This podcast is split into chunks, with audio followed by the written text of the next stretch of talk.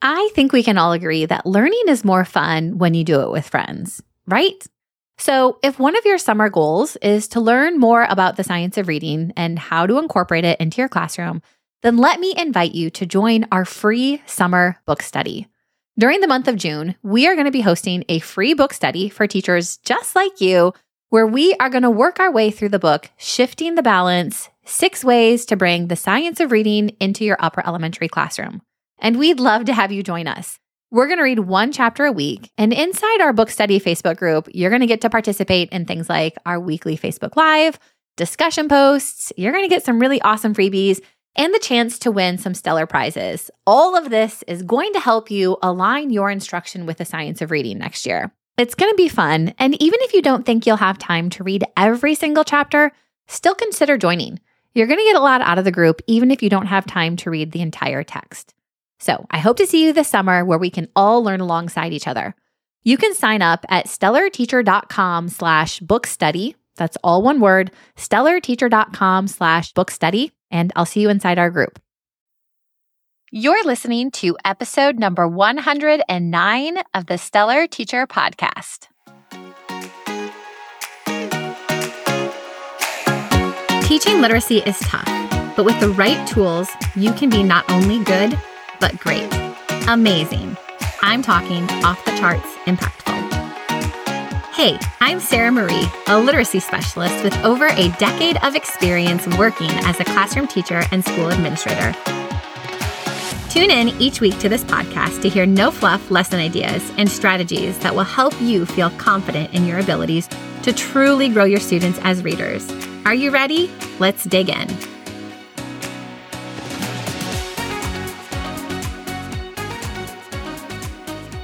Hey, friends, happy Monday. It is the Monday before Thanksgiving. And in honor of this holiday, I thought that we would stray maybe a little bit from our normal literacy topics and talk about something that is equally as important as literacy, and that is personal happiness. Now, I know that some of you are still teaching today, and honestly, I don't know why schools actually have school today, tomorrow, Wednesday.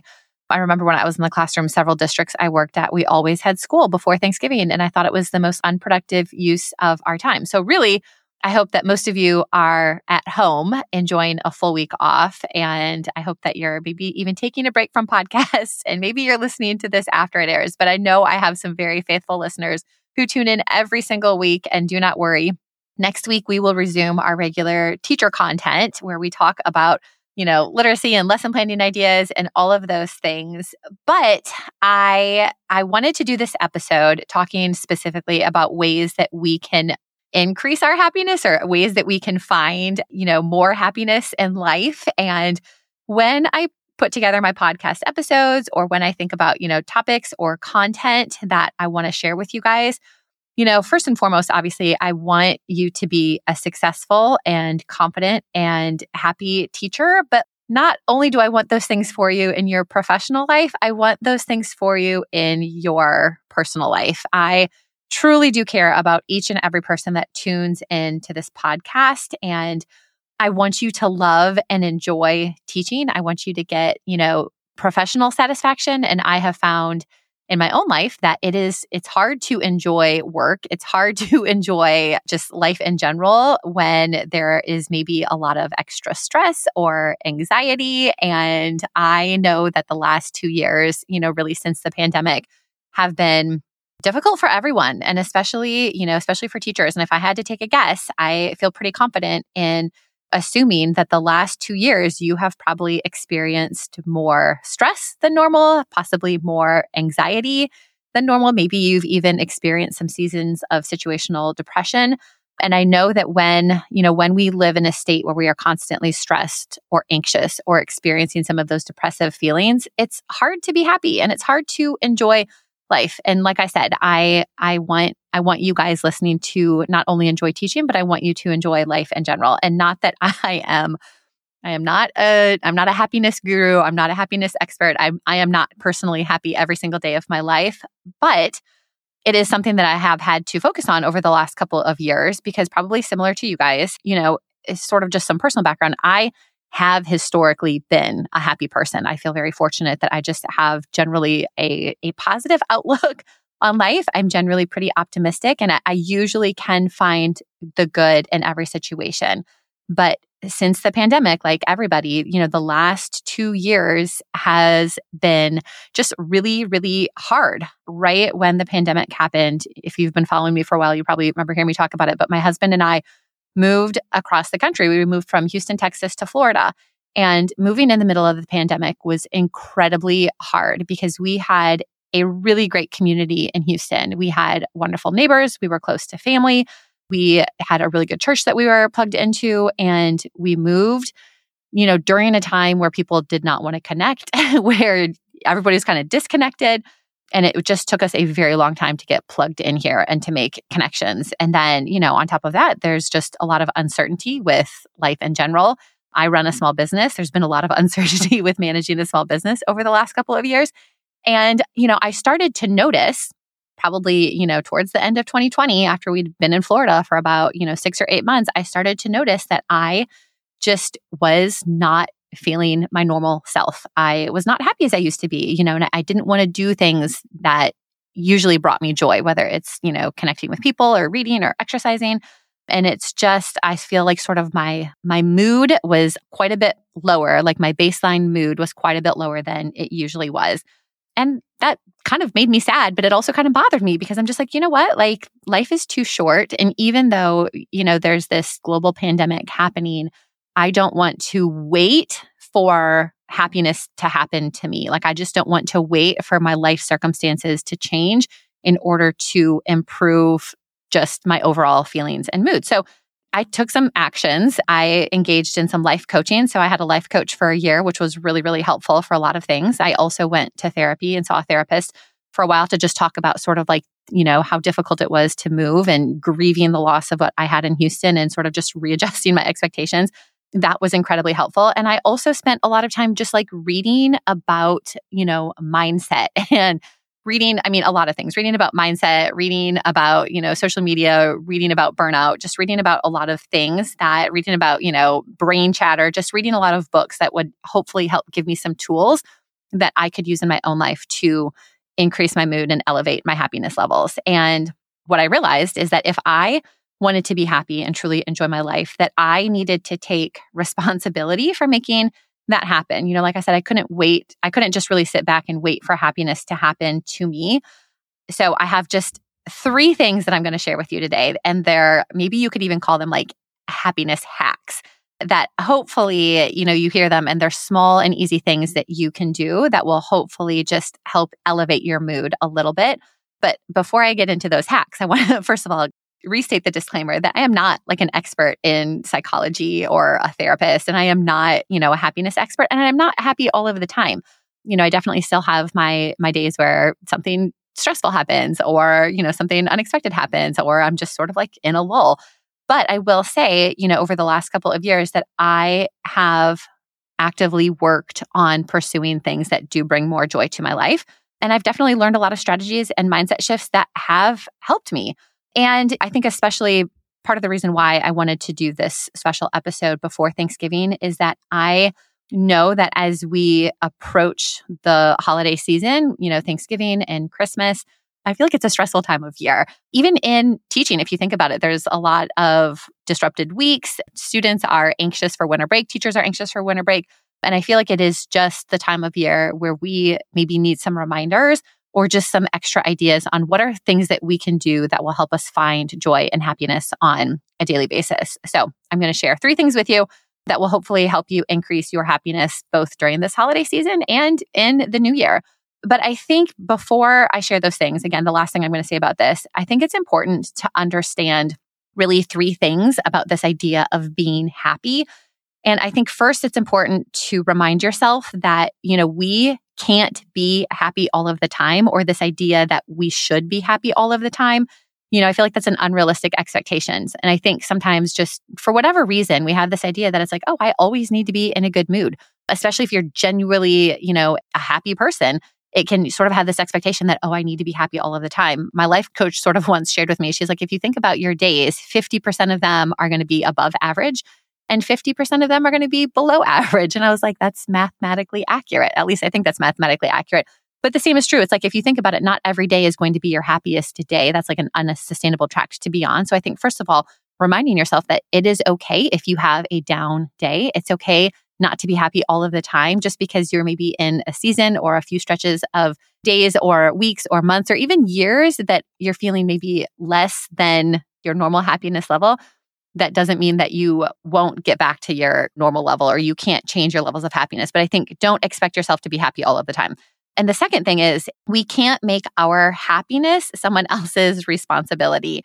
And I think so often, you know, we expect whether it is our significant other or family members or even coworkers, you know, we sort of put this pressure on other people. It's like, oh, well, it's their job to make me happy. And, and we might not ever say that, but it's just like, okay, wait a minute. Like, I can't rely on somebody else to change my mood or to change the way I feel about something. Like, I have to make my feelings my own responsibility.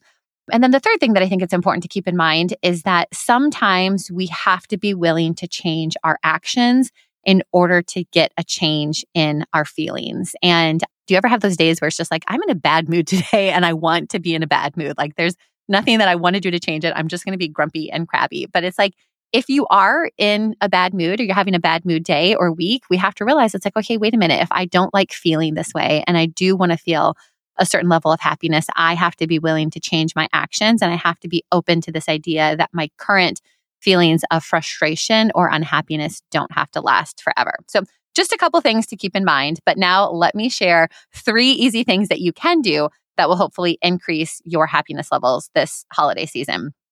And the first thing that I want you to think about doing is reframe your to do list. And instead of saying things like, I should do, fill in the blank, you're going to simply just say it as I could do.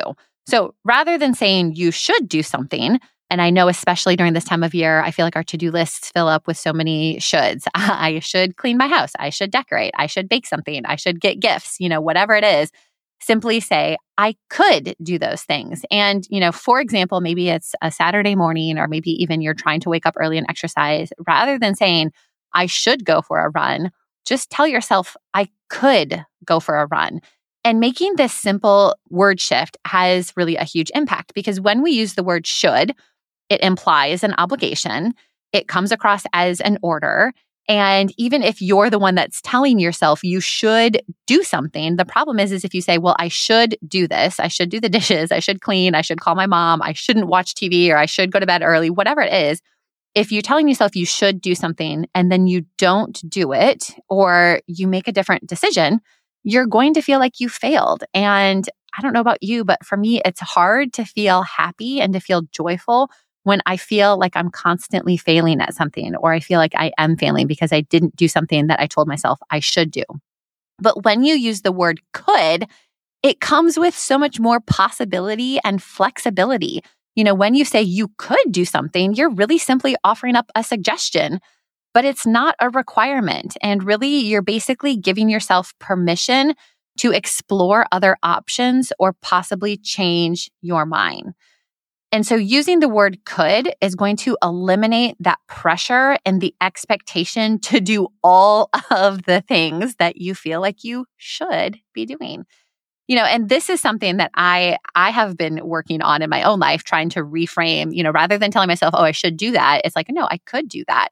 And i think the reason why that this really can have an impact on just your overall happiness and your overall mood is first of all we tend to be really unrealistic with what we can get done in a day you know when we're thinking about our schedule whether it is professional or personal we tend to think that we can get things done faster than we really can so if all of the things on your list are should, I should do laundry, I should clean my house, I should bake Christmas cookies, I should grade papers, I should call my mom, I should clean my classroom, I should, I should, I should.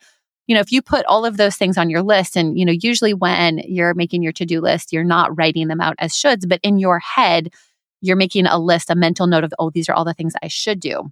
First of all, everything that's on your list, it's not physically possible to get everything done. But if your to do list is filled with shoulds and you don't get something finished, like I said, it's going to sort of elicit that feeling of like, oh my gosh, I failed because I was supposed to get this thing done. It was an obligation and I didn't do it. But if you just simply start to tell yourself the things that are on your to do list are things that you could get done, if you don't do them, then it's okay. And you're giving yourself freedom and flexibility to, first of all, choose the things that are going to be most important, but also things that are most enjoyable to you. So just as you think about approaching this holiday season, you know, rather than saying all of the shoulds, just try to put them as coulds, things that you could do, and realizing that they're things that you could do, but they're also things that you don't have to do.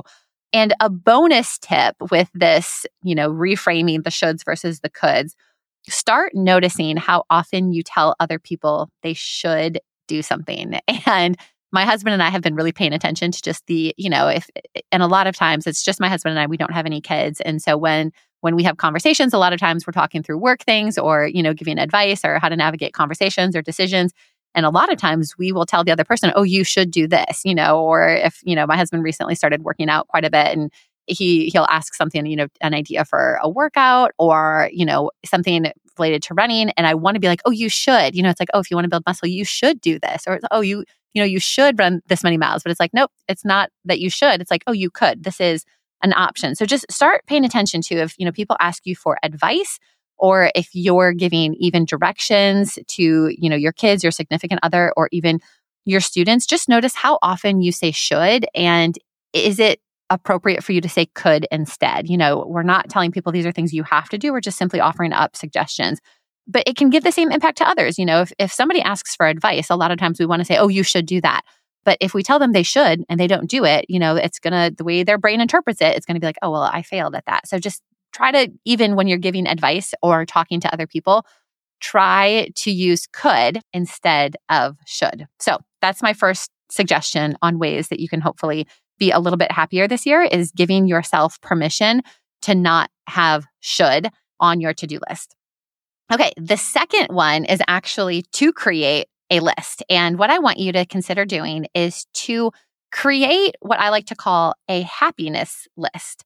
And this could be a fun thing to do on a Saturday or Sunday morning, you know, or if you have an evening where you have a few extra minutes, it doesn't take long, maybe 10 minutes.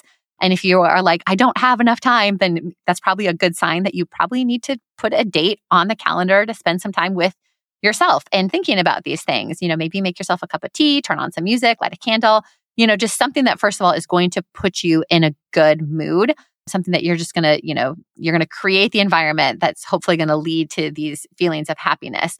But what I want you to do is just really think about what are the things, the experiences, or the people that bring you joy and happiness when you encounter them. And it literally can be anything. But just think about like truly what are the things that make you the most happy? And write them down, make a list, whether it's a post-it note or on your phone, but try to make a list of, you know, 5 to 10 things that really bring happiness into your life on an everyday basis. And try to think about things that you could do really every single day so I've done this and this is my list and there's nothing really like uh, like they're pretty ordinary type things, but these things truly make me happy and bring me joy. Drinking coffee, first of all, I don't think people understand like how much joy coffee brings in my life, but drinking coffee every morning like usually when I'm going to bed at night, I like to get excited about the idea of waking up and drinking coffee. So for me, like drinking coffee is one of those things that it always makes me happy. But the rest of my list is reading a book, walking my dogs, spending time with my husband, calling my best friend, my mom, or my siblings, cooking a new recipe. I love, I don't necessarily love cooking dinner every single night, but I love cooking a new recipe, especially if I have, you know, extra time or on the weekends if I want to bake something. I really, I enjoy cooking. I also really love watching the Great British Baking Show, even the reruns. And I have seen pretty much every single episode, you know, multiple times. For whatever reason, that show just brings me so much joy and happiness. I also love, this is probably no surprise to any of you that follow me on Instagram. I love going to the beach. I mean, every time we walk out and cross over the bridge to, you know, the walkway to get to the sand and the ocean, I just get a smile on my face. And just being outside at the beach brings me so much happiness. And the same is true for hiking. And hiking isn't necessarily something that I'm able to do every day just based off of where we live. But when I do go hiking, it is something that brings me so much joy and happiness. But even so, like anytime I go out for a walk with my neighbor or my girlfriends, that is something that I just really enjoy. And so nothing on this list is necessarily like really revolutionary, but these are things that personally for me bring me joy and happiness. And I know that when I sit down and I read for 20 minutes, or when I pour myself a cup of coffee, or when I take my dogs for a walk, I know that I am going to feel refreshed. I know that I am going to enjoy these activities. If it has something to do with people or talking to people, I am going to feel connected. And just in general, when I do these things on a very regular basis, I feel happier as a person. So I've made this list and I really use it in two ways. First, I make sure that I try to do at least one, but really multiple of these things every single day. And like I said, because I have such a strong love of coffee, it makes it easy to do multiple things on my list every day. But I am really intentional about trying to schedule in these things in my morning. I mean, obviously, every morning I give myself, you know, 15 minutes to drink a cup of coffee before I, you know, jump into work. I schedule time to walk my dogs into my day. I actually have an alarm on my phone that is set for 4:30 p.m., which is when I try to end work for the day that says call someone. And it could be my mom, it could be my friend, it could be my siblings, but just I know that when I talk on the phone to somebody, especially if it's, you know, somebody, you know, an old neighbor or a family member that I don't get to see that often, having that connection truly does, it lifts my mood. It makes me feel connected. You know, if you have worked from home or ever had to move and leave a community behind, like you just, you probably know how important that human connection is. And so, you know, I work from home, which means I don't have coworkers to interact with. So anytime I can get human interaction during the day, it really elevates my mood. And so I have an alarm at my phone and sometimes I am not finished with work at 4:30 and I want to keep on working and I want to keep just knocking things off my to-do list. But I have to remind myself, it's like, no, I put this on my calendar for a reason. I know that even if I spend just 15 minutes talking to someone, it is going to help me feel happier as a person. And that is going to be more important to work. And so I have to, even if I come back to work, I have to make that phone call at 4:30 because connecting with people during the day is something that brings me joy. So that is one way that I use this list is to schedule these things into my day. And I think too, just being intentional about, okay, I know the things that make me happy and I'm going to be intentional about putting them into my schedule. There is something I think just really empowering about that. And then the second thing is when I'm feeling down or blue or sad or frustrated, or if I've had a rough day, I refer back to this list. And even if I don't want to, I really try to force myself to do something on my happy list because I know that it's going to be a mood booster. And so a lot of times this is where it's like, oh, if I've had a rough day and I don't feel like, you know, doing anything, it's like, you know what? I can turn on the Great British Baking Show and I can watch 30 minutes, an hour, an hour and a half of TV. And even though they're reruns, I get joy out of watching that show. And so even even though that's not maybe something that is considered to be really productive, it does make me happy and it it gives me a chance to sort of shift the direction of my day.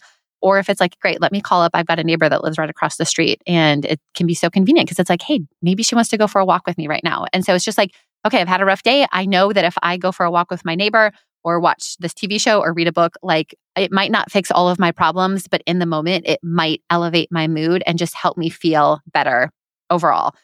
And I think it's really important to realize that yes, this happiness list of 10 things, like these 10 things aren't going to fix all of life's problems and they are not going to eliminate all of the stress, but they are going to provide me with pockets of enjoyment throughout the day.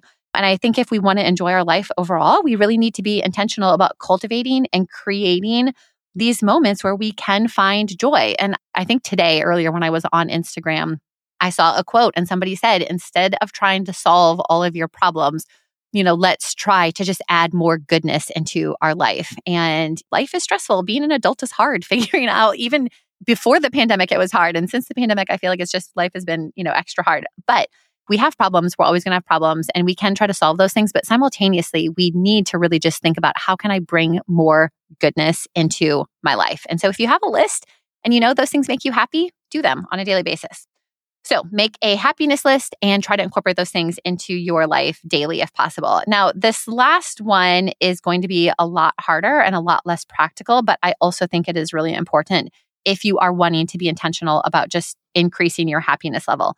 And this one is, especially during the holiday season, I think, stop comparing yourself to anyone and everyone.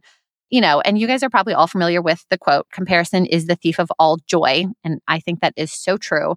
But I also saw a quote once that said, comparison will either make you feel superior or inferior, and neither honors yourself or others. And I loved that. And I was like, that is so true. It's like when we compare ourselves to somebody else, if we see somebody else and we're like, I am less than, I'm not as good as, you know, that is not honoring to you yourself. But the flip side can be true. You know, if you are comparing yourself and you see, you know, oh, I have something better than somebody else, or I'm I'm more successful, or whatever it is, that's also not honoring to yourself or others. And so comparison in general is just it's an ugly trap that we can fall into. And I think especially during the holidays, whether it is the type of or the amount of decorations you have, you know, what your house looks like, the gifts that you give or receive, family gatherings, you know, even just like Christmas parties or how jam packed your social calendar is.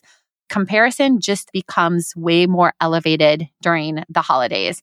And comparison, both in your personal life and professional life, is not productive or helpful, and it will not lead to happiness. And I think we really need to be intentional about trying to stop it. And this is definitely something that this is like I am a work in progress in this area. I am naturally a competitive person. That is one of my strengths. if you take the Strengths Finders test, I've never really viewed it as a strength, but it is a strength of mine.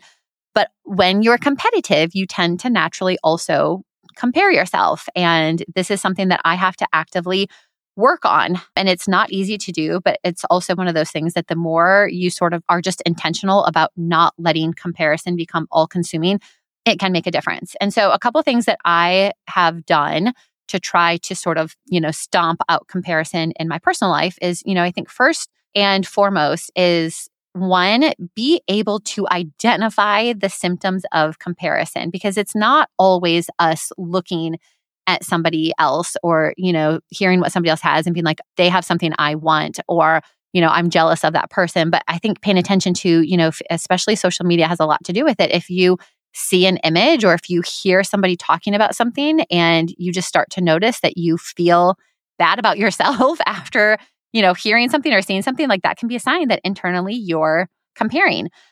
And so I think first of all learn to identify really the symptoms of comparison and then, you know, one of the things that I do is this idea of almost like creating a mantra that I tell myself. It's like, okay, wait a minute. I am comparing and this is literally like this is verbally what I tell myself if I start to notice that I am getting stuck in the comparison trap, I will try to basically like disrupt my thoughts and I will tell myself, Sarah, you are comparing yourself to someone else. This is not a helpful or productive thought and you need to stop. And that is literally the phrase that I tell myself and I say it over and over again. And some days I feel like I'm saying that all of the time.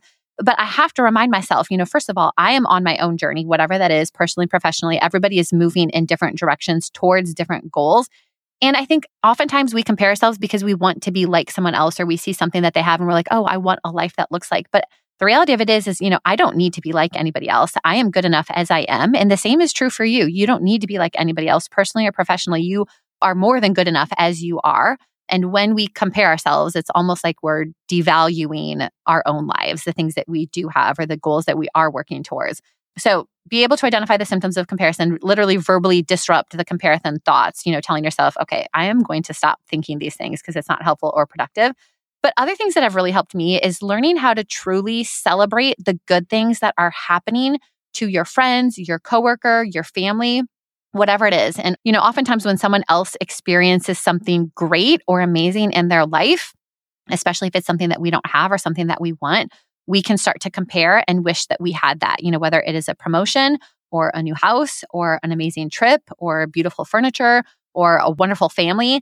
You know, whatever it is, we often see someone else's good fortune and we make that mean something about us. But it's like the thing we have to realize is just because something good is happening to someone else, that doesn't mean that something good can't also happen to us at the same time. And so I think there's a lot of power when you can truly be happy for your friends and your family and your coworkers when something amazing happens to them and not allow the internal comparison dialogue to, you know, take your mind in another direction and make that mean something about you. And that this is a hard thing to do, I think, but learning how to truly be happy for your friends when they experience success, especially if that's something that like, oh, my husband and I have been renting ever since we moved to Florida and I have been just so excited or hopeful. I've been wanting to be able to buy a house and have something that is our own. And I've had lots of friends that have purchased houses in the last two years. And I've really had to just work on this where it's like, okay, wait a minute, just because somebody else is finding the house of their dreams and is able to put down roots, like that doesn't mean that that's also not going to happen for me at some point. and i should be happy for them because they're getting something that they want you know something that is going to be a great thing for them and so just realizing that it's like other people's successes and positive things like i said good fortune does not mean anything about us and we should celebrate the good things that are happening to the people that we love and then the other thing that you can do to help with comparison is to really limit your time on social media. And I'm sure you have heard this before, but if you have never done like a social media detox or turned off your notifications from the app or put on alarms and reminders, you might want to try doing that during the holidays. And, you know, first of all, let me just say, I know that there are so many good things that happen as a result of social media. And I have connected with so many teachers and I've made so many good friends as a result of, you know, apps like Instagram or Facebook. But there are also some bad things that can come along with it. And I think we need to be aware, you know, of both the positives and the negatives, but really understand how time spent on social media can impact our mood.